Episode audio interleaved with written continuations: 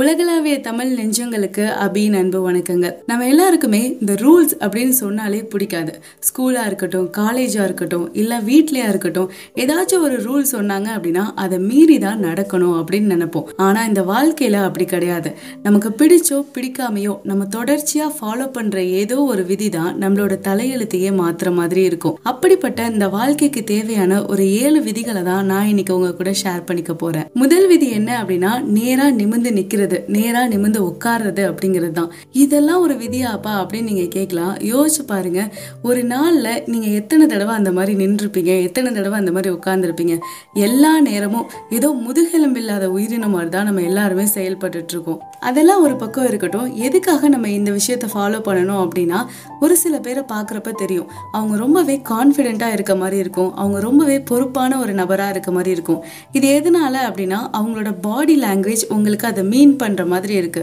நம்மளோட பாடி லாங்குவேஜும் அந்த மாதிரி இருந்தால் தான் நமக்கு நாமே ஆமாம் எனக்கு ஒரு கான்ஃபிடென்ட் இருக்குது என்னாலேயும் எதையும் செய்ய முடியும் அப்படிங்கிற நம்பிக்கையே இருக்கும். நம்மளே எப்பவும் சோர்வாக இருந்துக்கிட்டே இருந்தோம் அப்படின்னா நம்ம மனசு எப்படி இருக்கும்? இன்னும் சோர்வாக தான் இருக்கும். இந்த அகத்தின் அழகு முகத்தில் தெரியும் அப்படின்னு சொல்லுவாங்கல்ல அதை கொஞ்சம் உல்ட்டாவாக ஃபாலோ பண்ண போகிறோம் நம்மளோட முகத்தை நல்லா பாலிஷ் போட்டு வச்சுக்க போகிறோம் நம்மளோட பாடி லாங்குவேஜ் எல்லாத்தையும் நீட்டாக ப்ராப்பராக மாற்ற போகிறோம் அப்படி மாற்றுறதுனால நம்மளோட மனசு ஆமாம் நான் ரொம்ப ஹாப்பியான ஒரு பர்சன் தான். நான் ரொம்ப கான்ஃபிடென்ட்டான ஒரு பர்சன் தான் அப்படின்னு அதுவே நம்ப ஆரம்பிச்சிடும் ஸோ உங்கள் லைஃப்பில் என்ன நடந்தாலும் சரி ஒரு தன்னம்பிக்கை மிகுந்த நபராக தான் உங்களை நீங்கள் வெளிக்காட்டிக்கணும்.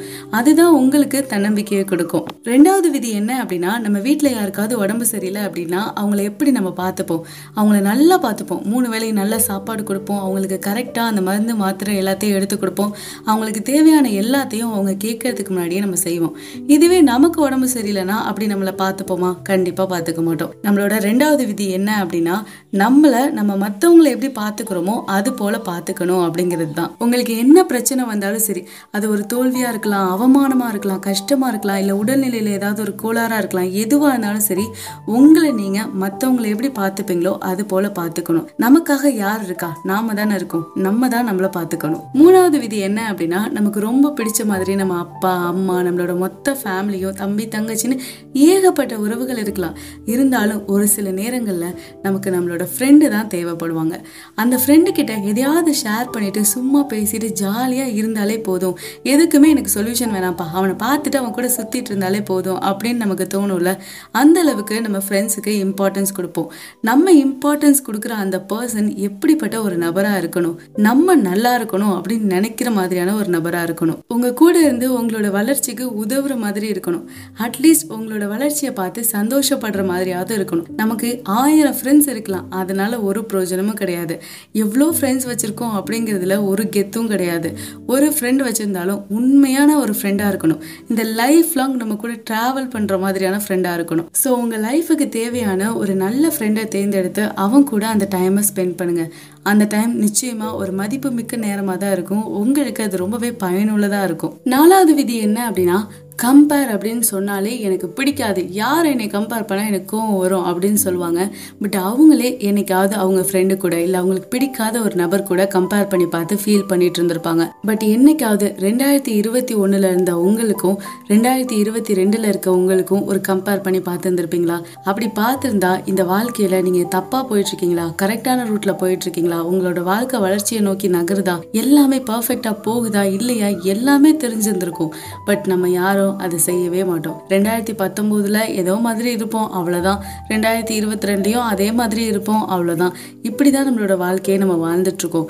பட் நம்ம எப்போவுமே கம்பேர் பண்ணி பார்க்கணும். அது நம்ம கூட மட்டும்தான். நேற்று இருந்த நமக்கும் இன்னைக்கு இருக்க நமக்கும் நம்ம கம்பேர் பண்ணி பார்த்தா மட்டும்தான் நம்ம எப்படி பயணிச்சிட்ருக்கோம் நம்மளோட வாழ்க்கையில் நம்ம கரெக்டாக தான் போயிட்டுருக்கோமா அப்படிங்கிறதே நமக்கு தெரியும். ஸோ யாரு கூடயும் நீங்கள் கம்பேர் பண்ண வேணாம். உங்கள் கூட கம்பேர் பண்ணி உங்களோட க்ரோத்தை நோக்கி நீங்கள் பயணிக்க ஆரம்பிங்க. அஞ்சாவது ஒன்று என்ன அப்படின்னா இந்த உலகத்தை பத்தி நம்ம குறை சொல்றதுக்கு முன்னாடி நம்மளோட வீட்டை நம்ம சுத்தமா வச்சுக்கணும் அப்படிங்கிறது தான் பாரு இந்த மக்கள் எப்படி போட்டு வச்சிருக்காங்க இவ்வளோ குப்பையா போட்டு வச்சிருக்காங்க அப்படின்னு பேசுவாங்க அவங்க வீட்டுக்குள்ளேயே அவ்வளோ குப்பை இருக்கும். இந்த மாதிரி தான் நம்ம எப்பவுமே மற்றவங்கள பத்தி தெரிஞ்சுக்கிறதுக்கு முன்னாடி மற்றவங்களை இப்படிதான் அப்படின்னு பேசுறதுக்கு முன்னாடி நம்ம முதல்ல ஒழுங்கா அப்படின்னு நம்ம தெரிஞ்சுக்கணும். இந்த உலகத்துல நீங்களோ நானோ யாருமே பர்ஃபெக்ட் கிடையாது. யாருமே ஹண்ட்ரட் பர்சன்டேஜ் கரெக்ட் கிடையாது. எல்லாருக்கிட்டையுமே நிறைய குறைகள் இருக்க தான் செய்யும்.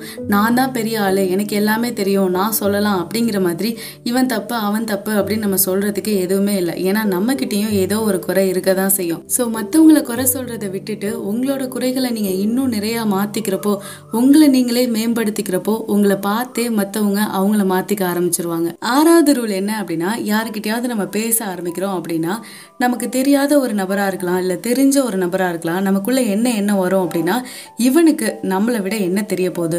நமக்கு தான் இவனை விட நிறைய விஷயம் தெரியும் இவன் சொல்றதெல்லாம் ஒன்றும் இருக்காது. அப்படிங்கிற மாதிரி தான் நம்ம கேட்கவே ஆரம்பிப்போம். இது ஒரு சாதாரண மனித இயல்பு தான். ஆனால் இந்த ஒரு விஷயத்த நீங்கள் எப்போவுமே ஞாபகத்தை வச்சுக்கோங்க. ஒருத்தர்கிட்ட பேச உட்கார்றப்போ இவருக்கு நமக்கு தெரியாத ஏதோ ஒரு விஷயம் தெரியும் அப்படிங்கிற எண்ணத்தோடு உட்காருங்க. அப்படி உட்கார்றப்பயே நீங்கள் வந்து அவர் என்ன சொல்கிறாரு அப்படிங்கிறத நல்லாவே லிசன் பண்ண ஆரம்பிச்சிருவீங்க. எல்லாம் எனக்கு தெரியும் அப்படின்னு நம்ம நினச்சோம் அப்படின்னா நம்மளால் எதையுமே தெரிஞ்சுக்க முடியாமல் போயிடும்.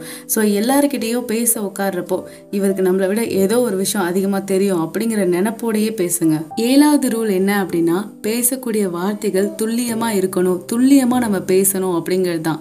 ஏதோ ஒரு விஷயத்த மற்றவங்களுக்கு கன்வே பண்ணணும். இந்த விஷயத்தை இப்படி புரிய வைக்கணும் அப்படின்னு நம்ம நினைப்போம். அப்படி புரிய வைக்கிறதுக்கு என்ன வார்த்தைகளை யூஸ் பண்ணி பேசணுமோ அப்படி பேசி அந்த விஷயத்த புரிய வைக்கணும். அதை விட கூடவும் இருக்கக்கூடாது அதை விட குறைச்சும் இருக்கக்கூடாது.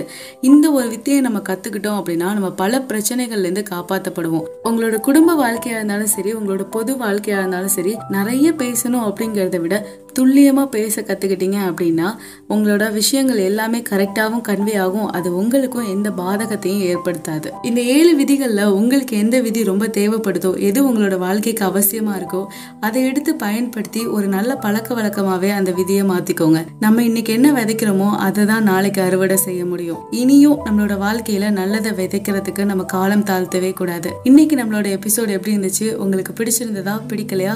பிடிச்சிருந்தா மறக்காமல் ஃபாலோ பண்ணிடுங்க. பிடிச்சிருந்தாலும் சரி பிடிக்கலனாலும் சரி உங்களோட எல்லா கமெண்ட்ஸையும் என்னோட இன்ஸ்டாகிராம் பேஜில் வந்து என் கூட மறக்காமல் ஷேர் பண்ணிக்கோங்க. நெக்ஸ்ட் வீக் இதே மாதிரி ஒரு நல்ல பதிவோட உங்கள் எல்லாரையுமே வந்து சந்திக்கிறேன். Stay amazing with me Abhi tata bye